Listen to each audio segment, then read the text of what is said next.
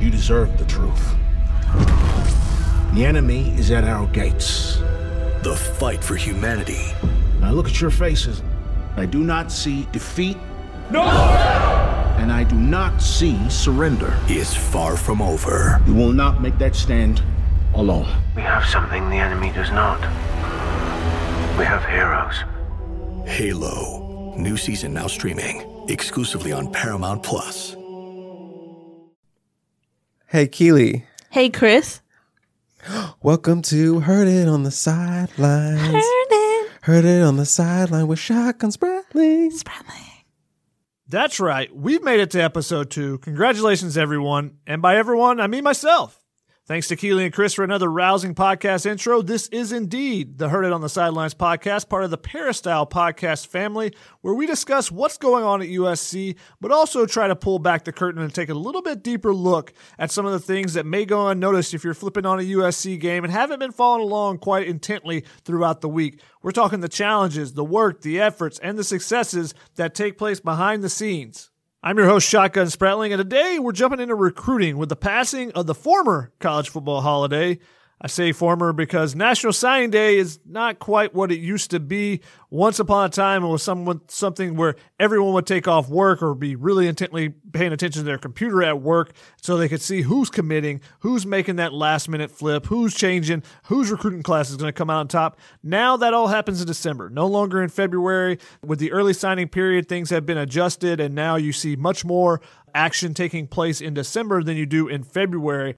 But the Trojans had a little bit of action yesterday. They signed two more significant pieces in their 2021 class, including picking up the commitment of linebacker Raesjon Davis, who made his decision live on the 24 7 Sports Signing Day show. The former LSU commit picked the Trojans over the Tigers as well as Ohio State. A big pickup for USC, in my opinion, just because this is a guy that gives their defense versatility. He can move, he can, he can be able to attack the passer. You can use him off the edge. You can use use him in coverage. He can cover slot receivers, keeping them in front of him. He can also turn and run, you know, up the seam if someone takes off there. So I, I think he does a lot of things really well, and, and because of that, it's going to make their defense even stronger when they're able to throw him in there. And maybe we even see him used in a similar vein as Talanoa Hufanga, a guy that was so versatile, it enabled Todd Orlando, the defense coordinator, to do a lot of different things, moving a lot of pieces around. So Raesjon Davis, when he jumps in the lineup, we'll see how they try to use him there.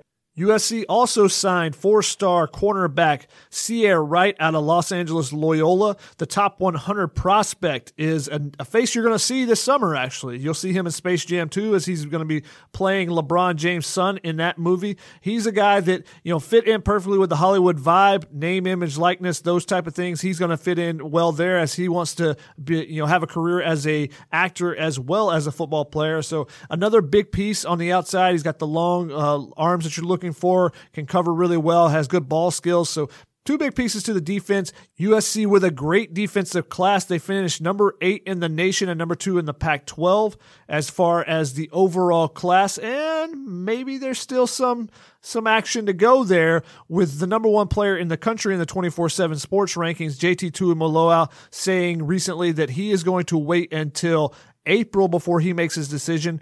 Uh, the pandemic has affected everyone a lot differently, and JT is a guy who is a basketball player as well, so he has not had an opportunity to go visit the schools that he wants to. So he's waiting until the NCAA kind of opens up its dead period, and so he can make go make some visits and visit the campuses of Ohio State, Alabama, uh, USC, Washington, and Oregon. Those are his five finalists. We'll see if USC gets in the mix there, if they can make up a little bit of ground as Ohio State is perceived to be the leader there. But so far, big bounce back for the Trojans to be able to to go from the number 64 class and the worst it, it, that they've had in the modern recruiting era to now being back in the top 10, even if they aren't the top team in the Pac 12. Big rebound for them there. But today we're going to be talking to Malik James, who founded and runs one of the top seven on seven teams in the nation. I'm talking about Premium Sports, the program that's produced a number of USC players recently, including five of their top signees in the 2021 class.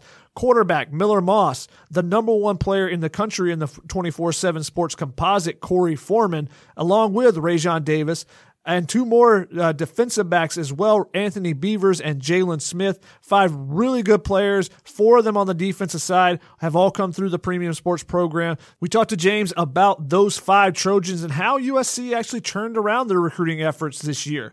Psst, Donte Williams might have had something to do with that.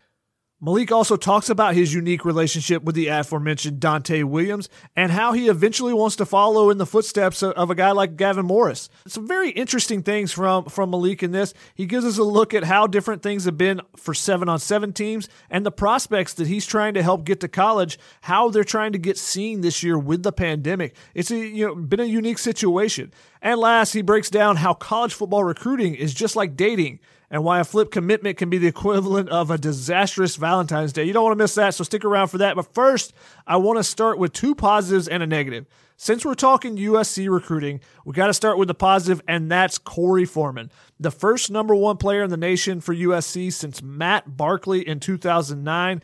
Huge pickup for USC. Former Clemson commit. He decommitted from there, but he was still looking at LSU, looking at Georgia. He looked at Oregon a little bit. But the hometown school, the Trojans, keep him in, in town. He's going to be a guy that they are going to try to build the program around. They're going to build the brand, the name, image, likeness around him. And you saw that. You know, he he actually signed in December, didn't make his announcement until the All American Declaration Day in January when Ceyair Wright also made his commitment to USC. But you saw then the USC came out with a full full fledged effort with their marketing. He had videos and, and whatnot about how you know he's going to be a top player for them. So he's a guy that you can potentially build around on the defensive side, but also he's a guy that other players want to play with. Everyone wants to play with those top guys, and he's a guy that, hey, if I'm Raesjon Davis and I hear that Korey Foreman is coming off the edge, well, now if I'm an outside linebacker and I'm blitzing, I know I got one on one coverage at best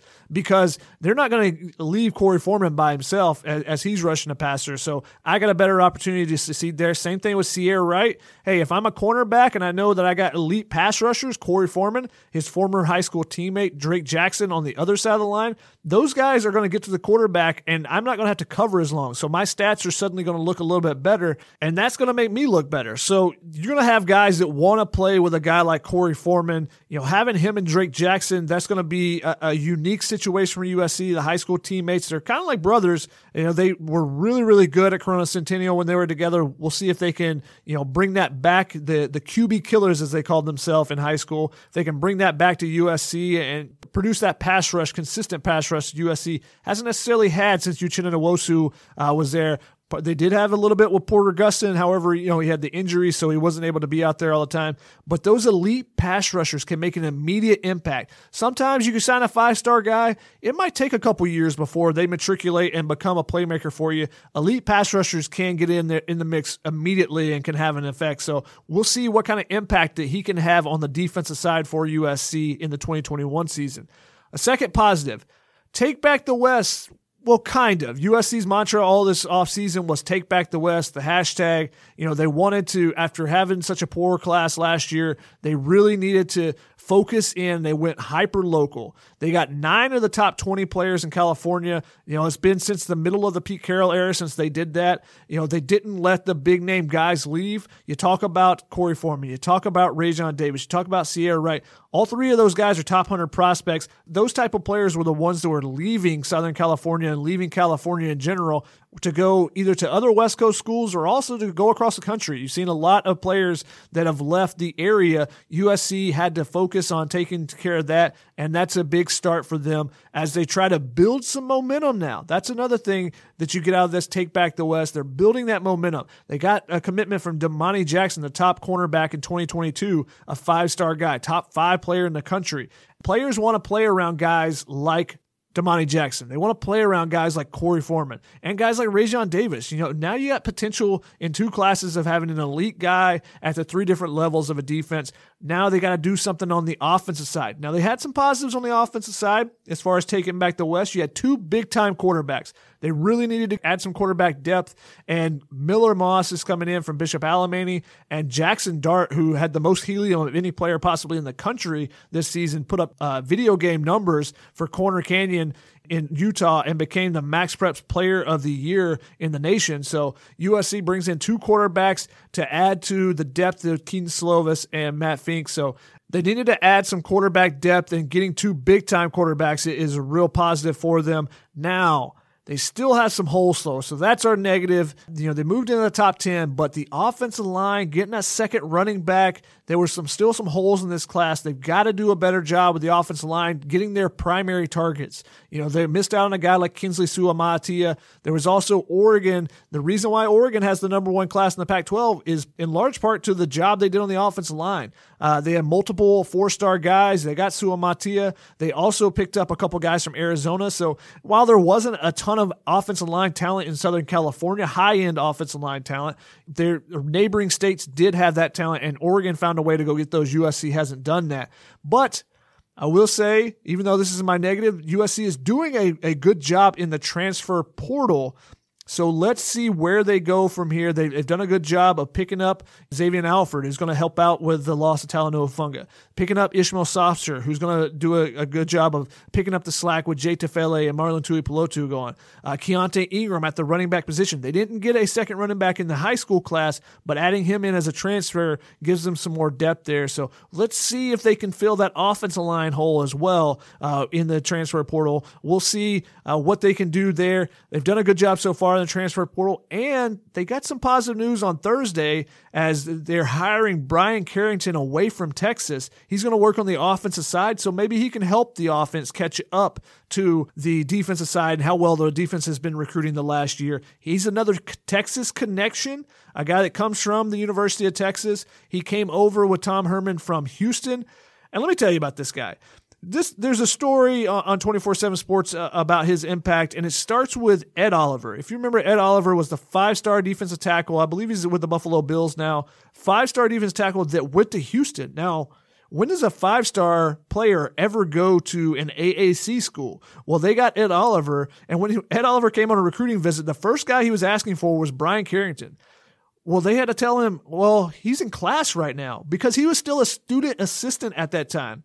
So you're talking about a guy who, as a student assistant, was the lead recruiter and helped able to pull in a five star player to a Houston. Uh, now let's see what he can do with, with the the cachet of a USC behind him. He did a really good job at Texas as well. So let's see if if that adds some more momentum to the offensive side of recruiting. USC has some work to do there as they go forward in the 2022 class, but I see a lot of positive things there. But they do have some holes in this class, so that's going to be my negative. Now we'll bring in our guest for this week, Malik James, affectionately known as Fig to everyone around the premium sports program and on the seven on seven circuit. He's got five guys that are big name guys that are coming to USC that have been a part of the premium sports program in the past. He's also had guys in the past, including like JT Daniels, uh, and, you know, Bryce Young, a former USC commit. He's run one of the top programs over the last four or five years and a ton of talent is coming through that program. So Malik, first off, welcome to the show. Thanks, thanks for joining us today. Tell me a little bit about this group that is joining a USC coming from your program. Uh, thanks for having me. We have a, yeah, a few guys that's going to show up and be Trojans in the 2021 class. Um, it, it's a great group. It's a great group of young men. The best thing about this group is they're kids that were, you know, most of them were committed at other programs and they've seen um, the light at SC. Um, with the new staff, you know, came in defensively and with Donte Williams and the, the guys that remained was was pushed. You know, you know Korey Foreman being a Clemson commit and Ray John Davis once been an LSU commit, only to uh, you know Anthony Davis who made an early commitment to Oregon and, and all the. Was, you know, it's a lot of talent. It's a uh, it's a lot of experience and a camaraderie uh, amongst those few guys. And then you have the leader in Miller Moss, who's you know been a diehard SC fan his whole life, and and, and all, all all the way through the process of uh, choosing schools. He never wavered. He always had USC in his heart, and you notice he single-handedly um, helped put together that class on the back end with a lot of the uh, offensive recruits and defensive recruits throughout the country. So I think it's a really, really, really good class that uh, within the guys that I had on top of the guys that the other staff members brought in. Yeah, you you've had a ton of, of D1 recruits. Uh, five guys in this class. Let's name them right here. Miller Moss, the QB, obviously from Bishop Alemany, has been a guy that has been the premium program for a couple years now. Korey Foreman, the number one player in the country uh, was rocking Clemson gear a lot of time during last last spring uh, in his over his premium gear and under his premium gear. But also Raesjon Davis, Anthony Beavers, another guy like you said that was committed to a different program at Oregon, and then Jalen Smith, another Bishop Alemany guy as well. You a ton of talent talking about those five guys right there. What is USC adding in particular with Korey Foreman? Everybody kind of wants to know about the number one player in the country. What is unique about this guy? Uh, his ability to be excellent. You know, the kid has the ability to, to, to want to be great in everything he does. I mean, with the frame he has and the athleticism he has, um, you know, he's able to come play tight end for us and even flex and play some receiver. You know, ideally, that's not what a guy of his stature want to be. But the kid like weekly came out and like really pushed to be one of the best receivers on the field on the surface. And so just his, you know, ability to compete, to be excellent, his ability to want to be the best on the field. It also is huge to have SC keep the number one kid in the country at home, uh, where he could have went anywhere else. And ultimately, Korey's just a great young man. He's really, really humble. He, he also want to allow them to recruit kids in the future and convince, hey, just because you're number one, you don't have to sit here and look at other places you can do within your own backyard. So I think that's a home run uh, commitment out of SC McCoy. Yeah, when you talk about seven on seven, you don't usually talk uh, much about defensive linemen. Um, but but how does a you know a seven on seven program? How do you guys you, you know you're not just playing games on Saturdays. There's also the training aspect of it. What do you try to you know give to these players, uh, including some of the linemen that want to be a part of your program as well? Well, we just want to get them to understand it's about mobility and uh, agility. You know, that's one of the biggest things, especially when you deal with their bodies you got to be able to move. You know, some kids get so fascinated with, you know, lifting weights, or you know, they they don't tend to lift weights, and they just get caught on, you know, just straight line speed. I think you need to make the ultimate commitment to do as much as you can of all three. And with 707, it, it's really big on ability and agility, understanding concepts defensively and offensively. Um, you know, just teaching guys to understand grab routes, identifying coverages. I mean, it goes a long way when you have a, a group of guys like we have at Premium. You know, um, we could easily just line out with some of the best guys and just play football and win based on that. But you also want to challenge the kids' mind. You want to get real cerebral with them so they can be prepared for the next level. Um, traditionally, we have a lot of guys that come out and go to college, various colleges throughout the country. Ultimately, a lot of them play. If not as true freshmen, they play as, you know, redshirt freshmen. And I think that's just a commitment to them being around guys of their abilities and coming out and working with us and us as a organization and staff just pushing the envelope to get them to be the best that they can be. One of the things I find interesting about the seven on seven programs is that, in, in particular, your guys is you guys travel the country. So, you know, when you guys go on, on a trip and you go play in Florida, well, you go and check out some of the colleges and stuff as well when you have an opportunity, especially in a normal year, not as much uh, this year with the pandemic. But what is kind of your goal when you're working with these, these kids, you know, trying to, you know, broaden their horizons a little bit, not only on the football field, but also off as they're going through the recruiting process? I mean, well, for us, once again, since we're fortunate to have so many national talents, um, a lot of kids don't really get the real opportunity to see the program for what it is. I have no no loyalty to no you know you know college football team. You know I have loyalty to the kids within the organization. For instance, if you want to go see a, a, a school out in Mississippi, um, traditionally, if you got on campus with your parent as an unofficial, they're going to keep you within that facility. They're going to show you all the glitz and glamour within that facility. Um, they're not going to show you the everyday life of being in you know that state or that city. So what I try to do is I try to sit here and show the kids much more than the university, much more than the uniforms and shirt pads and the, the facilities. This is what you'll be in outside of football. Football's only X amount of months a year. This is where you'll be. These are the places you'll eat. These are the kind of things that you'll see. Can you sustain this for the next three to five years? And just ultimately, on top of it, outside of football, you know, a lot of these kids don't have the opportunity to travel. You know, for me, I was unfortunate to where I wasn't able to travel until I got older, and I wasn't willing to travel really far until I got to college. And so now it's just a matter of, you know, taking these kids across the country, showing them different places. I know DC was one of the places I went to see this year because I wanted the kids to see the monument, the, the MLK statue, uh, you know, Franklin, and just everything that DC comes with. At the same time, you go DC, you can't think, help but think about seafood. So just, you know, the, the dishes that various states provide, Tennessee hot chicken, I want the kids to see, experience, and cherish those memories because nowadays when you get to college, you become a business. And then once you, you know, you leave college and you go, you know, if you get the opportunity playing the professional ball, that's a business. I want them to enjoy themselves while they're, you know, 15, 16, 17 year old amongst their friends out of town and, you know, make, you know, memories that's lasting forever. that's like one of the biggest things for us. You know, and as far as on the recruiting front, it's just, you know, getting in front of the schools and say, hey, look, you know, this kid, you know, uh, he said he wanted a scholarship to your university. We're out here, you know, show us what, you know, what you guys have to offer. Um, sometimes I provide ear for the kids and I, and I help them, you know, get through, uh, you know, questions that they, you know, might want to ask or they don't know how to ask. And I also be their ear sometime and, and, and kind of let them know what the coach exactly saying. You know, some parents are not um, as seasoned as I am or guys within my organization is. And so it's just small things that we try to provide for the kids outside of football and within football that'll make them, uh, you know, better young men and, and ultimately allow them to make the best decision that they, you know, can make for themselves. I think it's really interesting you talk about the travel. I'm from Georgia. I went to school at a small school in Tennessee. I had never been west of the Mississippi until I drove out to, to come to USC for grad school. So, uh, you, you, know, it's interesting that you mentioned that a lot of kids, you know, kind of live in their own bubble and don't get those opportunities. So I, I think it's really unique to the experiences you guys are trying to provide. What would you say is kind of your overarching goal, you know, working with the kids? Obviously, you want to try to help guys get scholarships and, you know, like you said, you're trying to broaden their horizons in a couple different ways. But what, what would you say the overarching goal is with, with premium sports?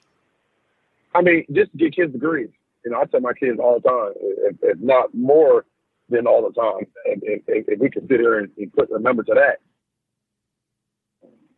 give me a degree. I don't I don't ask my kids for tickets. I don't ask my kids for gloves. I don't ask them for socks. Just get me a degree. I want them to become better men than, than uh, you know than I was. I grew up in a position where I had you know a lot of men in my life, but the men that I truly respect were among my peers. So you know the the respect factor or the respect level is there, but it's like, how, you know, you, you about my age. And that's what my brother I truly didn't receive a true male mentor until I was about 20 years old. And that was Donte Williams when I met Donte at community college. And I always thought to myself, how much easier life have been for myself. You know, I ultimately was able to achieve a degree and uh, do right by myself, you know, academically and get into college. But if I had a Donte Williams at 16, what could have my life have been? And so I try to provide the mentorship of, you know, similarities of a Donte Williams to myself. You know, I remember Donte had myself and, you know, Colin Lockett was at San Diego State and Will Harrison was at, you know, Washington and he, he had us in the weight room lifting, lifting weights and conditioning and Richard Sherman and just all of this working out. I'm not going to say it was too late for me, but life could have been completely different if I had him at 16. If I was already lifting, if I was already running, if I was already working on W's, if I was already, you know, locked in academics. So my thing is just make sure I can be the best mentor to these kids um, and give them the good and the bad, the real, no fake, the raw, the raw and the uncuts of college football and life early so they can make the best decisions for themselves and become a better man than I am today at 32. That's really interesting that you say Donte Williams was a mentor to you. I'm going to come back to that. But first, I want to ask you about your recruiting experience as a high school kid and how that kind of has developed your experience as a coach and you know what you want the kids to see. And then maybe we'll go into to Donte and how you know things can maybe changed after meeting him and seeing him as a mentor. For me high school ball was the reason for me. It, it hasn't been too much. Football's never been hard for me I've always been traditionally one of the better kids on the team. If not the better kid, I've always been traditionally the fastest. But um, I had an older brother, and I had an older brother who was pretty successful in college. But he was the one that everyone believed that was going to make it. And me being a younger brother and not really having a male figure in my life to keep me grounded when my brother left and went to UCLA, I just, you know, I focused on fall and, and I enjoyed my spring. If you get that, you know. And so um, it left me in situations where I had a lot of scholarship offers. I was highly recruited within the Pac-12 conference, but I just couldn't accept a scholarship, you know, based on academics. It set me back to where I had to experience during college and I had to sit here and put things together myself, but ultimately made me mature. I look at the kids within the program, I look at kids that I coach in, you know, high school ball. They don't have grit, nor the hustle, nor the, you know, the this the, the lifestyle that I, I I had as a child to endure and achieve what I achieved. So my thing, is, if I don't think they have it mentally and physically, then I'm gonna do my best to just to, you know make sure they don't have to experience it.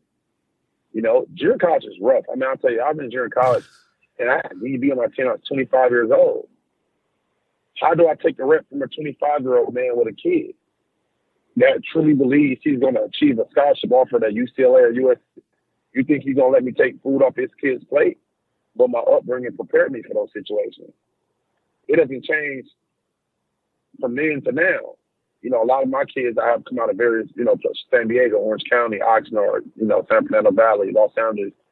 So doesn't have the the ability to to fight that that battle physically or mentally. And so I don't want to put them in that situation. So my thing is let's just sit here and focus on academics. Let's focus on body transformation. Let's focus on speed agility and let's become the best athlete we can become. And let's just achieve a scholarship offer to any division of football. Let's just do our best to get out of our parents' house and get the you know the, the degree. And so I think that's what my ultimate goal for our kids is just you know get out here and become the best we can be, get the degree. You know, don't take the long route like I did. I, you know, I accomplished, but I, I took a very very long time to do it. You know, I just like my kids to be in a position to, to make it short and sweet. You get into real the real world. You talk about having that being that role model for them and, and using your experiences. You played uh, in, in, college at Cincinnati and Nevada, uh, and then you know you went on to play in the NFL for a little bit with the Dallas Cowboys. Uh, your brother Milvan also played with uh, the Cleveland Browns. So using that experience uh, and, and, talking about the mentorship factor, you, you, talked about Donte Williams, and I thought that was interesting that he was a mentor to you. Uh, what do you take away from your experiences with him for yourself, but also to show these kids, you know, when, when Donte Williams is now coming around trying to recruit some of the players that you have on your teams? I mean, the way Donte and I met, it was uh, it wasn't a traditional uh, player coach relationship. Donte kind of got in the game of coaching, and he was young. You know, he was a young man, mm-hmm. uh, and he he had a guy from Los Angeles like myself. He had been from L.A. and you know, I'll never forget it. Donte at the time had a, a, a the Dodge Challenger had some nice rims on the lot of beat. And I had a BMW. And so I'm looking like, you know, my car's a little better than yours. And I'm, you know, you're my coach. And we just, we didn't click right away. But Donte's like, hey, I heard a lot about you. I heard you want to be the top corner. And he abused me. And we were back and forth for like two days. You can't backpedal. You're on your heels. You can't do this. You're skinny. You need to eat. You need this and that. And I've never heard anyone just come at me like that. And so I was offended by it, and I didn't take it as him trying to, you know, you know, push me. I took it as offensive, and um, you know, I know handle it. And Doctor told me, "Don't come back." And once he told me, "Don't come back," I said, "No, no, no, no, I'm coming back just to piss him off." and as I kept coming back, he kept talking shit to me, jumped to me, my apologies, and I kept coming back, and we got closer and closer and closer. I just popped up at his mom's house every other day. I popped up in his car every other day. We popped up in the gym. He started buying me muffins and getting me to eat. He convinced me. I, and the mentorship just kicked in, and it's because he never gave up on me. You know, as a as a male, you know, today, father figure, uh, mentor, you know, I, I see what he was doing. He was challenging me. He was challenging to see if I was tough enough mentally, not physically, it's all mental. Can I come back and I can I push forward? And so today it helps me to not give up on kids. You know, I have a lot of kids I've been in a lot of situations. Some, you know, more successful than others, and some who drop, you know, ultimately drop the ball. But I, I haven't given up on them. You know, I still try to do my best by them because they can overcome their struggles. It doesn't necessarily have to be football, but they can overcome the struggles that, that life has presented to them and uh, become much more than what they are, you know, push out that. And I think that's what Tay did for me. And uh, I knew once I was done with coach, I mean, playing, that I want to, you know, to be like Tay. Phase to have a group of, I'm telling you, 30, 40 guys at El Camino College, stretching, lifting. I just told my nephew the other day, I remember Tay had the 10s on the, bench for me. I had 10. And he's like, you can't come down here until you get your weight up. And that's always stuck with me. And so I just always use the work part of that part.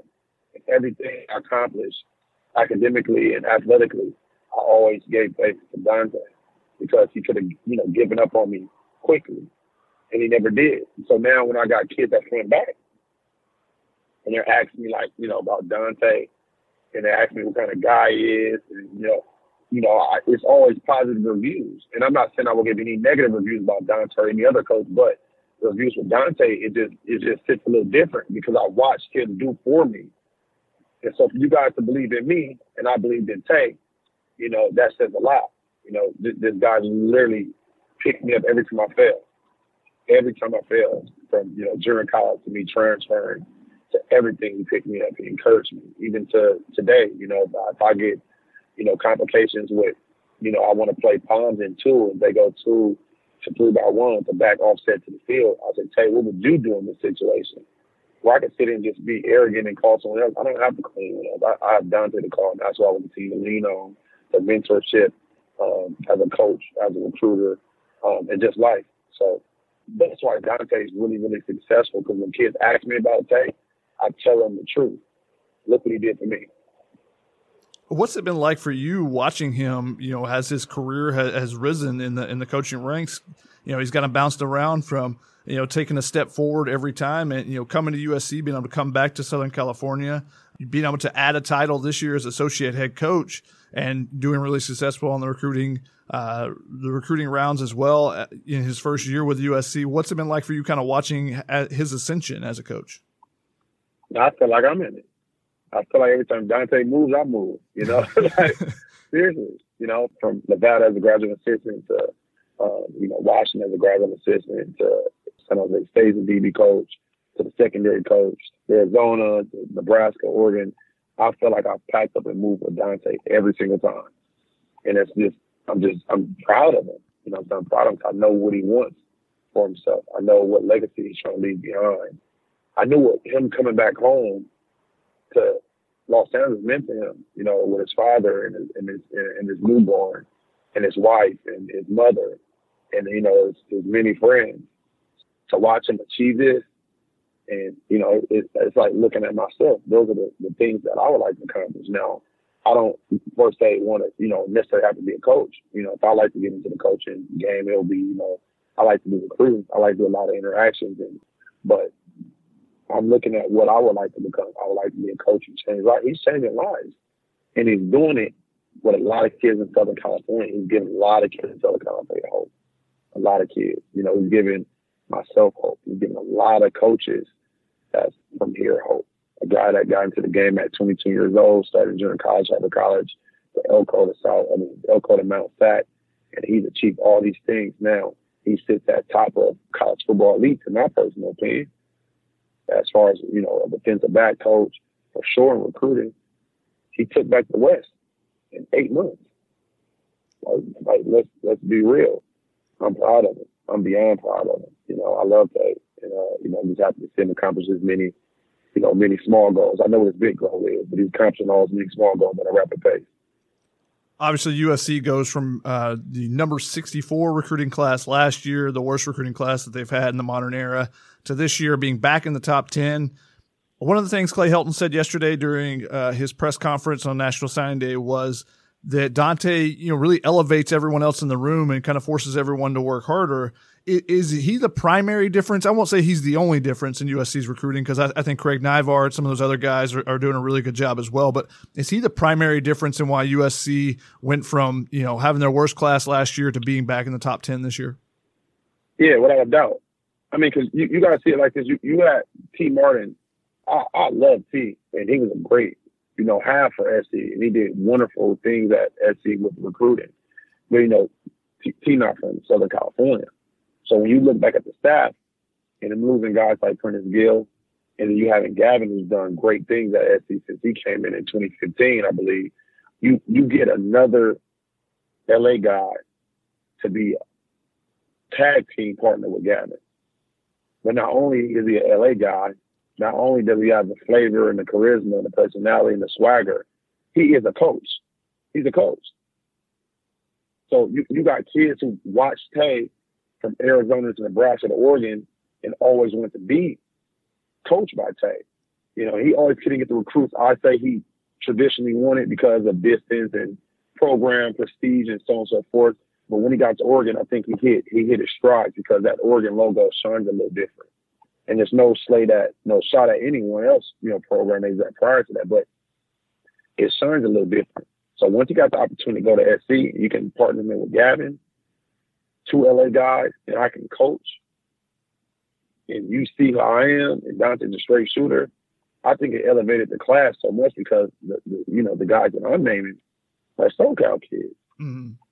The, the, five guys I have in my organization are, are, are all kids from Southern California, and so once you get a who I believe like Anthony Beavers, who was one of the, I believe the first kids to commit in that class, that 21 class, like a major like flip, who was an Oregon guy. Now you you get an LA kid like him flip because of Donte. And I'm not saying Donte's the, the, the only reason he flipped. You know, he had a lot of other coaches recruit him, but Donte is a big reason. Now you you see other kids from LA say, "Hey, Tony, why you doing that?" You know, "Hey, Anthony, why why are you leaving?" Then you, you get this other kid coming, the other kid coming. So I think having Donte, that part of USC staff, along with Gavin Morris, who's phenomenal, does wonders. You know, does wonders what SC's trying to do. You know, they really placed a fence around the, the the area, the region, well, Southern California this year. A few slipped out, you know, but I think they did a really, really good, good job of keeping a good amount of the, the elite talent home. You mentioned Gavin Morris. Uh, obviously, he was a guy that worked with a seven on seven program in B2G and has gone on to, to be a recruiting guy at USC and has done really, really well with the Trojans. Is that a career path that maybe you see for yourself? And, and how has this IAWP, you know, rule that the NCAA has had, how has that affected maybe that path that you, you see for yourself? The rules, it, it, it's affected me, you know, in, a major way. I believe that rule wasn't uh, implemented. I'll have uh, a position somewhere um, the college football league.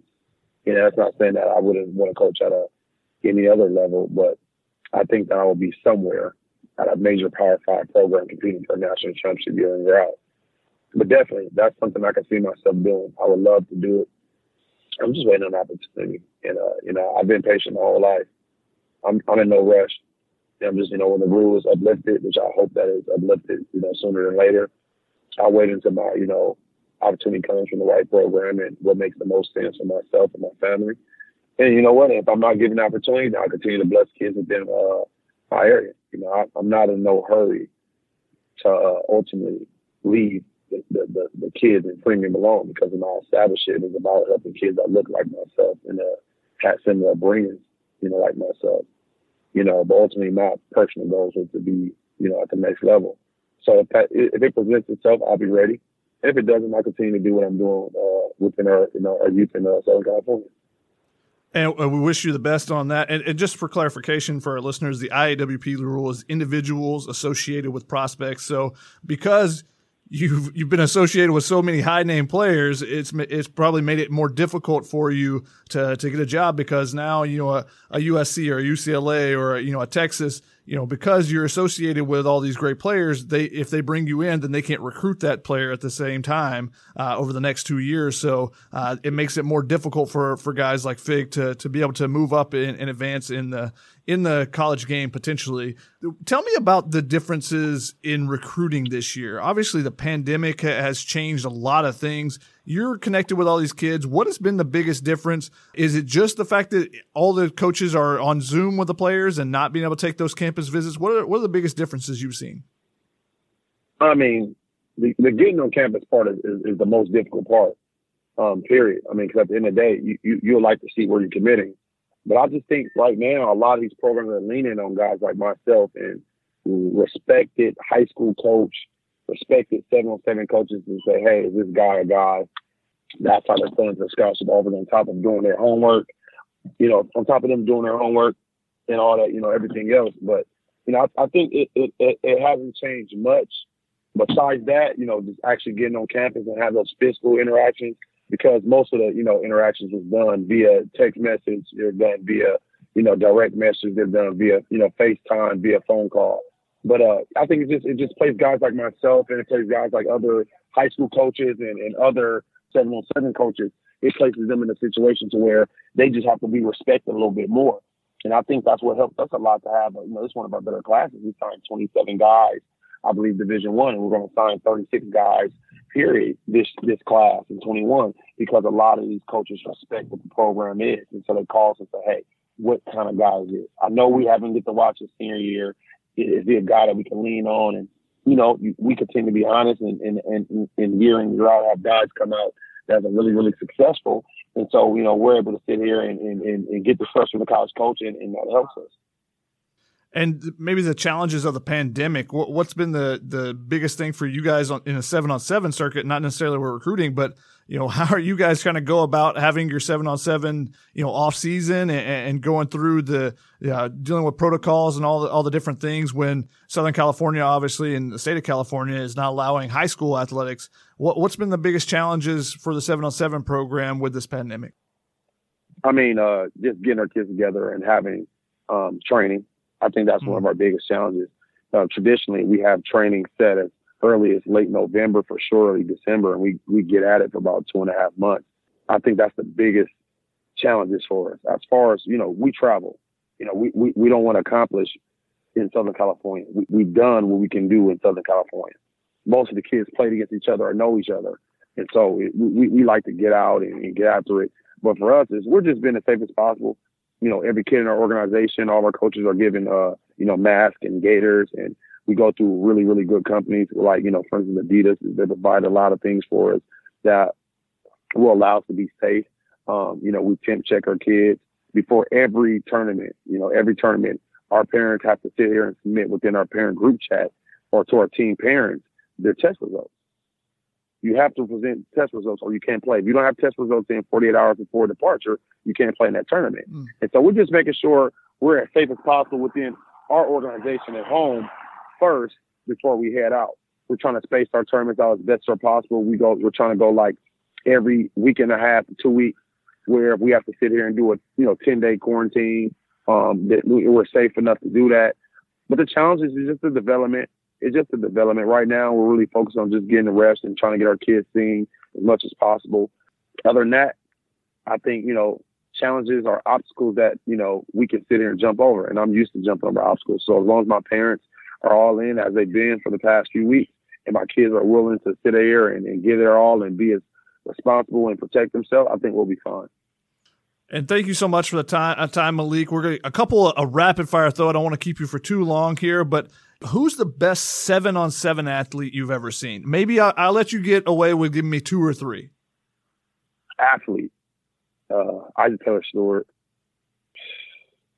Sam Bruce, I, I do sort of I've had some dudes. I've seen some dudes. um, yeah, I, I, I'll go those two. Oh, Eric Fuller, mm. Eric Fuller. Yeah, I'll go with those. I'll go with those three guys for now. All right, biggest surprise that you've seen uh, in recruiting, biggest change maybe over the last like five years. How personal it's become, how personal it's become, and how intimate it's become. You know, you know, when I came up, there's a letter you got crazy, you want crazy for a letter, you put it on your wall, and you waited, you know, you waited for a phone call at 7 p.m. and um, you made sure, you know, you know, no one's on the phone so the call can come through. Now it's it's personal, it's intimate, it's FaceTiming. You know, it's almost like a relationship. It's literally like dating. It's like it's like you're courting someone. You're FaceTiming, you're texting, you're calling, listening. You know, DMs and with images and and they're they're talking to your little sister. It's like, hey, hey, look, you know, they're learning who your sister are. I mean, it's truly become like a personal, intimate relationship. I'm happy I don't have to be in it as far as like a player because you, you're learning this coach. That coach is learning you, and if you go somewhere else, it's like, you know, it wasn't real. You know, you're questioning yourself like you really was in a relationship, like like like you got dumped. You know, like it, it, it that's it. it. It's really really personal. It's really really intimate but I think it allows the kids to vet who they're going to deal with. I think it allows the kids to vet who they're going to deal with based on their consistency, based on how genuine, you know, they feel they are. Once again, with myself, you got a phone call, hey, we really, really like you. And you have a scholarship offer, blah, blah, blah. And you probably get another call back from him for another, you know, four days. Now, almost, if you if you don't get a text message from the coach tomorrow, he forgot about you. You don't get an edit for your birthday, you know, you disappointed. You want 30 edits. You want every school that's offered you to give you an edit. If they don't give you an edit, you probably pissed off. And guess what? If you don't post another school's edit, they're gonna hit you and say, "What's wrong with my edit?" So, uh, yeah, that's it. It's personal, man. It's personal. It's intimate. Um, but nonetheless, I think it, it, it, helps all our athletes throughout the country to make really, really good decisions based on their relationships they're establishing and building within uh, the program and the coaches. All right, then if, if it's like a relationship, then you got you got to have a good bad breakup story. You don't have to name the player, the school, but there's got to be a good bad breakup story there. Uh, what's the best one or, or, or, the worst one, I guess, that you've seen? Oh man. oh, I got a lot. I got a lot. I'm gonna pass. I'm gonna pass on that one because it sounds like Maury. It sounds like Maury, man. Jerry Springer in here. I done got some bad breakups. Some bad breakups. I, I keep something simple, just you know, last minute flip. A last minute flip. Valentine's Day. We'll, we'll compare it to Valentine's Day. You know, Valentine's Day and signing day, and they, they thought they was going to Ruth's Chris to get a good steak, and everybody was happy. And he he showed up, you know, to Ruth's Chris on Valentine's Day with another chick, and it broke it broke their heart. I keep it just a traditional flip. But I, I got some stories, man. So. Well, next time we have you on, we're going to have to try to get into some of those. You talk about relationships and how this is. You know, uh, Chris Trevino, uh, obviously uh, from USCFootball.com, he wanted to, to, tell you hello, but he said that he thinks there should be a Real Housewives uh, of seven on seven in Southern California. Uh, you know, where they fall around the, the seven on seven coaches instead of the housewives. Um, you know, how entertaining do you think that would be if you have you know you Armand Hawkins and some of the other the, the other leaders being followed around with cameras, particularly on game days in, in a big tournament? That'd be dope. That'd be dope. I think it'd be really entertaining. I think Netflix put the bill. If they're smart, they'll foot it. It'd be dope. I mean, at the end of the day, I think all of us as coaches, mentors, fathers want what's best for all of our kids in our organization. And at all costs, we're going to, you know, press to, you know, overachieve, you know, overachieve and, and you know, ultimate, ultimate goals, scholarships and championships. So I think, I think it'd be dope, you know. So now I don't watch Real Housewives um, enough to know who the, the, the main star was, but whoever the main star was would probably be premium. It'd probably be premium. We'll, we'll probably be the one with the biggest car, the nicest house, the best, you know, the best, you know, clothes. That's us. Look, yeah, there's already a little trash talk going on there. So whoever's from Netflix that's listening to this, you know, they've had the Coach Snoop program, which obviously Jalen Smith, Anthony Beavers were, were, former guys there coming through the USC program. Yeah. Maximus Gibbs also coming to USC. You've had the Last Chance U. Uh, Malik's already talked about his junior college experience there. So, you know, he, he fits right in with this. So someone needs to hit up Malik James. You know, I, have got his number so you guys can reach out to me and we'll, we'll make it happen hey, we can make it happen. I have content from from I have content from day one at Premium. So much content. If Netflix is smart, they'll make it happen. They'll make it happen. But nonetheless, it it definitely will be intriguing to see you know them follow just within Southern California, myself and other organizations.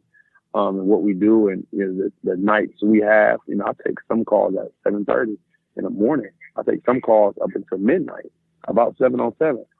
I don't have to take it, but sometimes I feel like you know, explanation is owed to some people. And if I'm on the phone with you that early or that late, I respect you. Or you're annoying me, one or the other. but, you know, that's it. It's definitely worth it if they ever considered it. But uh, you know, other than that, I think it's all good. Well, thank you so much to Malik James for jumping on with us. Fig, you know, we appreciate your time and, and, you know, thanks for giving your, giving us your insight on not only the, the guys coming to USC, but also the guy that's helping recruit all those guys to USC with Donte Williams. Really appreciate the time, man. And, and best of luck with, with premium sports as, as the season continues, the off season here, the seven on seven gets, gets roaring, uh, with the tournaments and everything. Wish you the best of luck and the best of luck in your career as well. Always, man. I appreciate you. I appreciate everything you do for the kids. I appreciate what you do for all the organizations out the country. Um, you know, you're my guy. And uh, matter of fact, let me know with the seven and three fourths. I'm gonna go get some hats made right now and get you a uh, get you a premium fitted. Seven and three eighths. That's where I'm at. All right, well, we're the same size too, so I'll make sure I take care of you right now. Awesome. Thanks so much to Malik for joining us. That's Malik James, the founder of the Premium Sports Seven on Seven organization.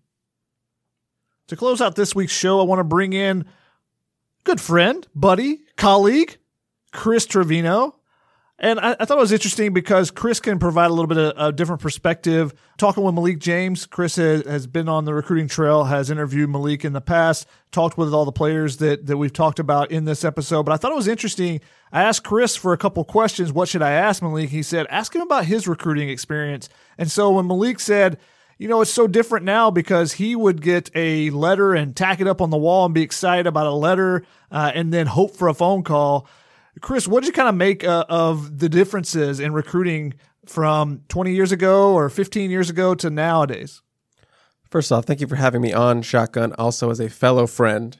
I am honored to be on this as a closer.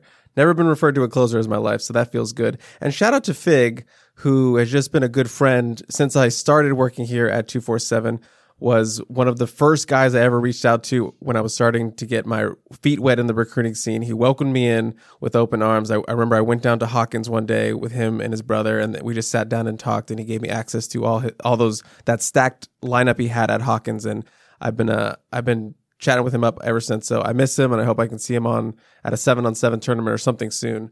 But yeah, like we were talking about letters. Who gets letters anymore? The only letters I get are from my electric company and my insurance card company wishing me happy holidays. Like, I don't care. You see all these old documentaries about all these football players, and that's the only time you really get to see how recruiting was with them when they dump out the boxes of letters. And I just want to know how do you flex on people back then? You know, these days you're just posting every offer you get, you're tagging people up, you're throwing the images up there, everyone's retweeting you, giving you all this love. People are reaching out to talk to you about your offers. How did you flex on your teammates and your your classmates back then? That's the big question I have. I don't know. I, I think one of the things that's lost now that that there's not the letters. And hey, some schools are still sending a written piece of mail every day for certain recruits, or a certain number of pieces of mail. Trying to do special things through the mail and, and do it in a different way. Um, but you know, I'd rather much much rather have a video. Send me a video I can watch for a minute rather than opening 65 pieces of mail. Uh, but you miss out on that golden photo op for the newspaper. The local newspaper wants to say, "Hey, if you're in a small town, look at this kid." It, you know, there's some of them with kids like sitting in a bathtub and they're you know surrounded by all the the uh, the mail that they've received, or laying on their bed and just all you know surrounded with all this stuff. So I think you're missing out there. So that's kind of a flex. But if the newspaper wasn't coming to talk to you, did you like? Did you have your mom take that and then you just like post it up at the school? Like I, I don't know how you do flex on them. Some of my options were if you had a car, you would just tape them to like the windows of your car in the back of your car, put them in the front dash, like a parking ticket almost. And people are like, oh, look, I'm riding around. I got UCLA, I got Alabama, I got all these schools. Or maybe you put them in your locker. You know, when you open the locker, you got the Letterman, pop that open. Everyone's around your, your locker. You know, you got the honeys around you. And they're like, ooh, Georgia. Ooh, Clemson. Ooh, kill him. But now you got to pick up all those letters when they spill out of the locker. Yeah, that must get exhausting to to do that bit. to like stack them all like oh man just you better no more room at my room at home. I just got to keep them here. You, you better hope you're on block scheduling so you're only stopping by your locker a couple times. Right it gets to the point where it's just exhausting but you have to keep up the charade of flexing on everyone. But w- what you mentioned about the newspaper that does remind me of a story of when i went this is before i joined uh, 247 and i was still a high school sports reporter. We went to a photo shoot for juju smith schuster at Long Beach Poly, and they did they set up they did the classic. He brought all his letters, had I think they were trash bags, and they went into this like rundown kind of locker room in Poly, and they just like put the letters all over. And I always remember I was just tagging along uh, because my my coworkers were really in at Long Beach Poly, so I just wanted to tag along and see, obviously meet Juju.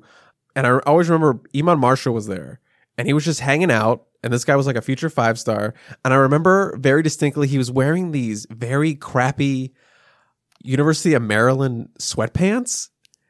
And I remember I saw that and I was like, is Maryland gonna get Iman Marshall?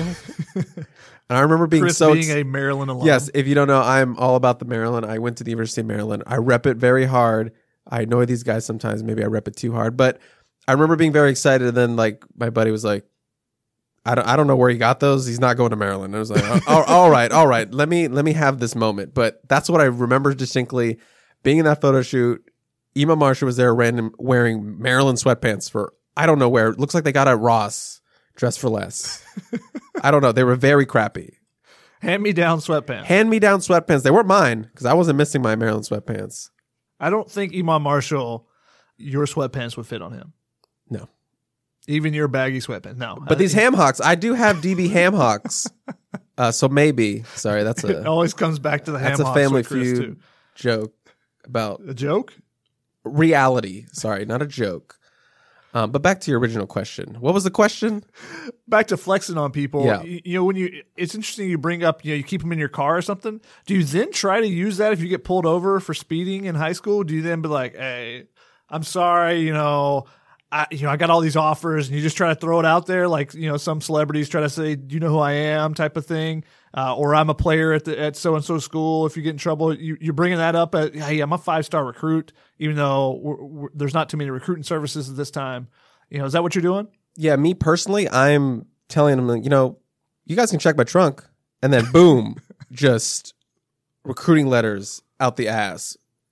That that's what I'm doing right there. I'm pop the trunk. Yeah, you can take a look. I'm not gonna. You can bring the K9. I don't care. Look at there. Look at that. Bam. USC right out right in the front door. What's interesting to me is, is some of those photo shoots is how how often the envelopes are unopened. Like, how do you feel if your photo, you know, you got Michigan, that Michigan logo's prominent on the envelope, and it's, none of those are open? I think you got to feel. Do you think that's what coaches would? They would get that the issue of that paper, and they would look closely to get magnifying glass. it's not even opened. That's how, okay. We're out. No more. No more. We're spending a fortune sending this guy thirty pieces of mail a week. Look, that's, that's- it. It's that's- not even open them. That's the old school version of Twitter sleuthing, you know, where everyone's trying to see what what did this person like, what do they, you know, who's following them, that type of thing. That's uh, old school. Yeah, it's so so different now. But I do, like you mentioned before, I do appreciate that coaches do sometimes still send letters. Kids still get a little bit excited about mail, but now it's more like who followed you, who DM'd you. But like when I did a story with Jude Wolfe, the USC tight end, he still had some handwritten letters up in his room. So I, I think those are still cool to, to hang on. And they still have the big thing of mail they showed me. Probably not what it was back in the day, but still, still, it's still enough to where it can uh, fill up a bin. Not great for the environment, but great for recruiting. handwritten notes are, are still still always going to be popular. Always. A handwritten note. Hey, if you need to, if you're listening today, write a thank you note to someone and send it out to them. I, I think you know those those still have uh, a place in our in our community and, and in our society. So so thank someone today. Be uh, thankful for something that in your life or someone who's done something good for you. Is it poor taste to sell those? To sell Okay, hear me out. Let's say I'm Vince Young and I have my Mack Brown recruiting letter. Is it in poor taste to sell that?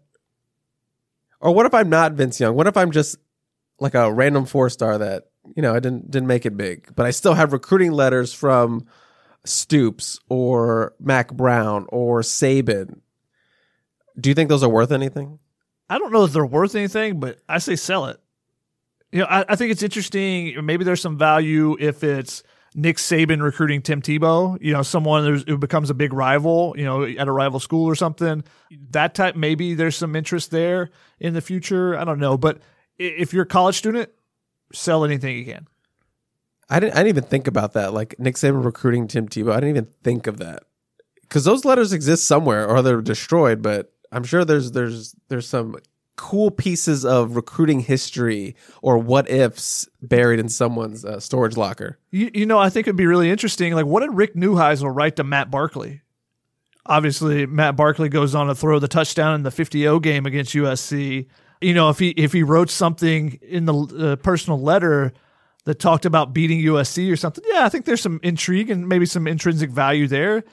If you're a player, do you want to sell that? I, I think you know maybe you hold on to that and that becomes part of your your uh, memory box or whatever for the future after your football career. Or a uh, USC letter to DeSean Jackson. Or De'Anthony Thomas. All these what ifs. What or I think the cream for USC cream of the crop for USC fan would be like a Reggie Bush recruiting letter. I think if you're a fan, I think you would find interest in that. Yeah. So so yeah, if they want to sell it, go for it. Especially while you're in college, you got to make that money. NCAA is listening in on this. The, Hey, NS if- the NSA and the NCAA are listening. on If this. you you want this one? No, you want this one.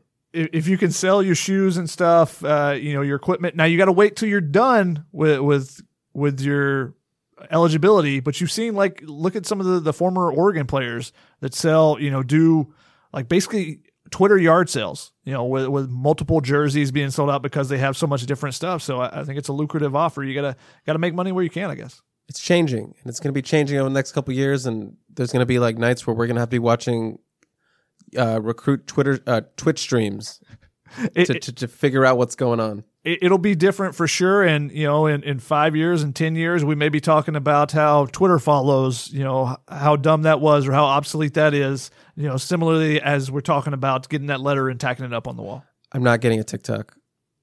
I refuse. I'm not doing it. We won't force you to, Chris, not on this show. But thank you, everyone, for listening. Thank you, Chris, for jumping on to close out the show. This has been the Heard It on the Sidelines podcast with Shotgun Spratling on the Peristyle Podcast Network. If you want to win your fantasy football league, it starts right now. The offseason is the best time to get ahead of the competition. We'll help you win your league on the Fantasy Football Today podcast, part of CBS Sports Podcast Network. Fantasy Football Today has three episodes every week following the latest news, giving you early rankings, early sleepers, breakouts, and busts. So if you're a dedicated fantasy football manager, check out the most dedicated podcast, Fantasy Football Today. Download and follow on Apple Podcasts, Spotify, and anywhere podcasts are found.